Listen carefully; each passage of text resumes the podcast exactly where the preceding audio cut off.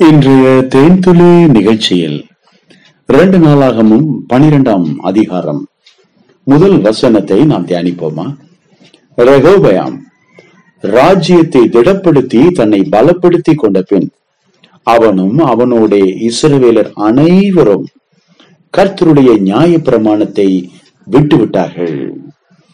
அந்தோ பரிதாபம் பிரியமானவர்களே இங்கே நடந்த இந்த சங்கதியை நாம் வாசிக்கும் போது இந்த ரெகோபியாமினுடைய மனநிலையில் வந்த இந்த கேடான சூழலை நாம் பார்க்கும்போது அந்தோ பரிதாபம்.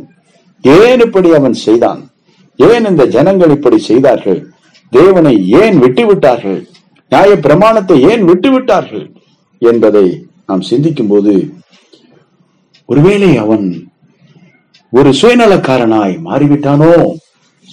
ஒருவேளை தேவ அன்பை மறந்து விட்டானோ தேவன் மேல் இருந்த பயமும் பக்தியும் அவனை விட்டு நீங்கிவிட்டதோ? அவன் இதை போலொத்த காரியத்தை செய்யாமல் இருந்திருக்கலாமே என்றெல்லாம் தோன்றுகிறது. நான் இதை வாசிக்கும் போது எல்லா நன்மைகளையும் பெற்றுக்கொண்ட ஒரு மனிதன் ஒரு ராஜாவாக உயர்த்தப்பட்டு அரியணையில் அமர்ந்து ஒரு ஆசீர்வாதமான சூழ்நிலையில் இருக்கும்போது எல்லாவற்றையும் பெற்றுக்கொண்ட பிறகு கர்த்தரை விட்டுவிட்டான். அவன் மட்டுமல்ல அவனுடைய மக்களும் விட்டுவிட்டார்கள்.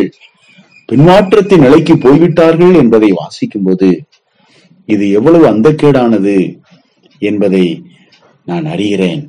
மட்டுமல்ல இது ஒரு நன்றி இல்லாத சூழலை காண்பிக்கிறது. ஆம் பிரியமானவர்களே சொல்லுவாங்க நன்றி கெட்டவனா போயிட்டான். எவ்வளவு நான் அவனுக்காக செஞ்சிருக்கேன். கொஞ்சம் கூட நன்றியே இல்லாம போயிட்டான் என்று சொல்லி கிராமங்களிலே சிலர் பேசுவதை நான் கேட்டிருக்கிறேன்.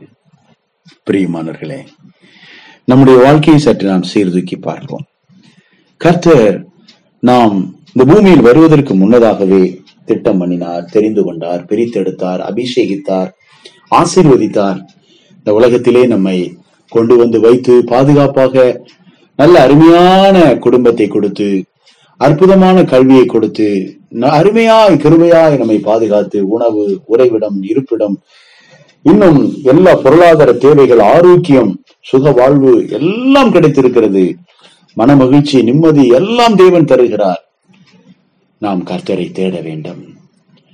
கர்த்தரை விட்டு விடக்கூடாது பின்மாற்றம் என்பது மிக கேடானது.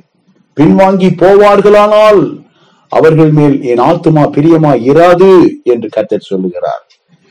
ஆம் பிரியமானவர்களே நம்முடைய வாழ்க்கையில் கிறிஸ்தவ வாழ்க்கையை கட்ட துவங்கி விட்டோம் அதை பூரணமாய் முடிக்க வேண்டும். பூரணத்தை நோக்கி கடந்து செல்ல வேண்டும். அணுவளவும் அவிசுவாசத்திற்கு இடம் கொடுக்க கூடாது அவ நம்பிக்கை என்பது நமக்குள் வந்துவிடக் கூடாது எந்த சந்தேகமும் பயமும் கிறிஸ்துவின் மேல் நமக்கு இருக்கவே கூடாது. தேவனுடைய வார்த்தைகள் அப்படியே நிறைவேறும். விசுவாசமே இந்த உலகத்தை ஜெயிக்கிற ஜெயம். விசுவாசத்தில் நிறைந்த ஒரு வாழ்க்கை தேவை. விசுவாசத்தில் நிறைந்து தேவனுடைய வார்த்தையை வாசித்து தேவனை இறுக பற்றி கொண்டு தேவனுக்கு பிரியமாய் வாழ்கிற ஒரு வாழ்க்கையை நாம் வாழ வேண்டும். ஆம் பிரியமானவர்களே பரம ஈவை ருசி பார்த்து விட்டு பின்வாங்கி போகிற வாழ்க்கை இரண்டு தரம் செத்து வேறற்று போன மரங்களுக்கு ஒப்பாக இருக்கிறது. அது எந்த பயனும் இல்லாமல் பட்டு மண்ணோடு மண்ணாகிவிடும். பிரியமானவர்களே இது மிக மோசமான நிலை. இது ஒரு உலகத்தின் ஆவி இது ஒரு பிசாசின் தந்திரம். அருமையான பனிரெண்டு சகோதரர்களில் யூதாஸ் காரியத்தை பிசாசை இப்படித்தான் வஞ்சித்தான் ஏமாற்றினான்.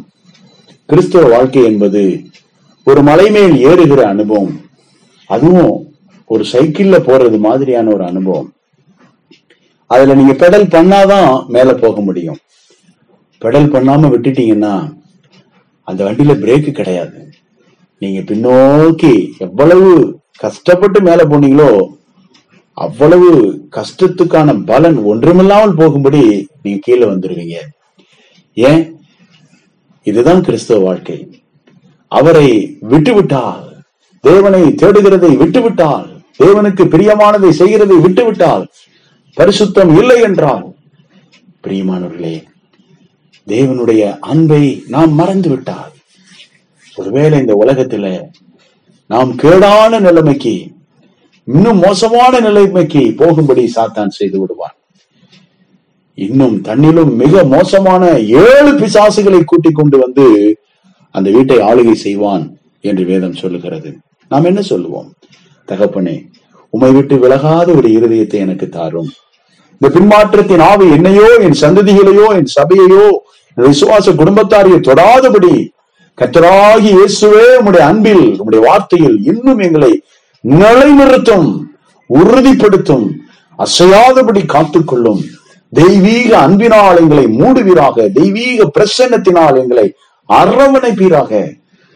உம்முடைய விசுவாச வரத்தினால் ஒவ்வொருவரையும் நிரப்ப வேண்டும் என்று நான் செபிக்கிறேன் பரிசுத்த ஆவியானுடைய பலத்திலே தொடர்ந்து நிலைநிற்க உதவி செய்வீராக என்று நான் ஜெபிக்கிறேன். ஆம் பிரியமானவர்களே இப்படிப்பட்ட ஒரு ஜபத்தை நாம் ஒவ்வொருவரும் இந்த நாளிலே ஏறெடுப்போம். கர்த்தர் தாமே தம்முடைய அன்பிலே நம்மை நிலைத்தோங்க செய்வாராக. ஆண்டவரே சுவி நாமத்தில் ஆசீர்வதிக்கிறோம். நல்ல பிதாவே. ஆமேன்.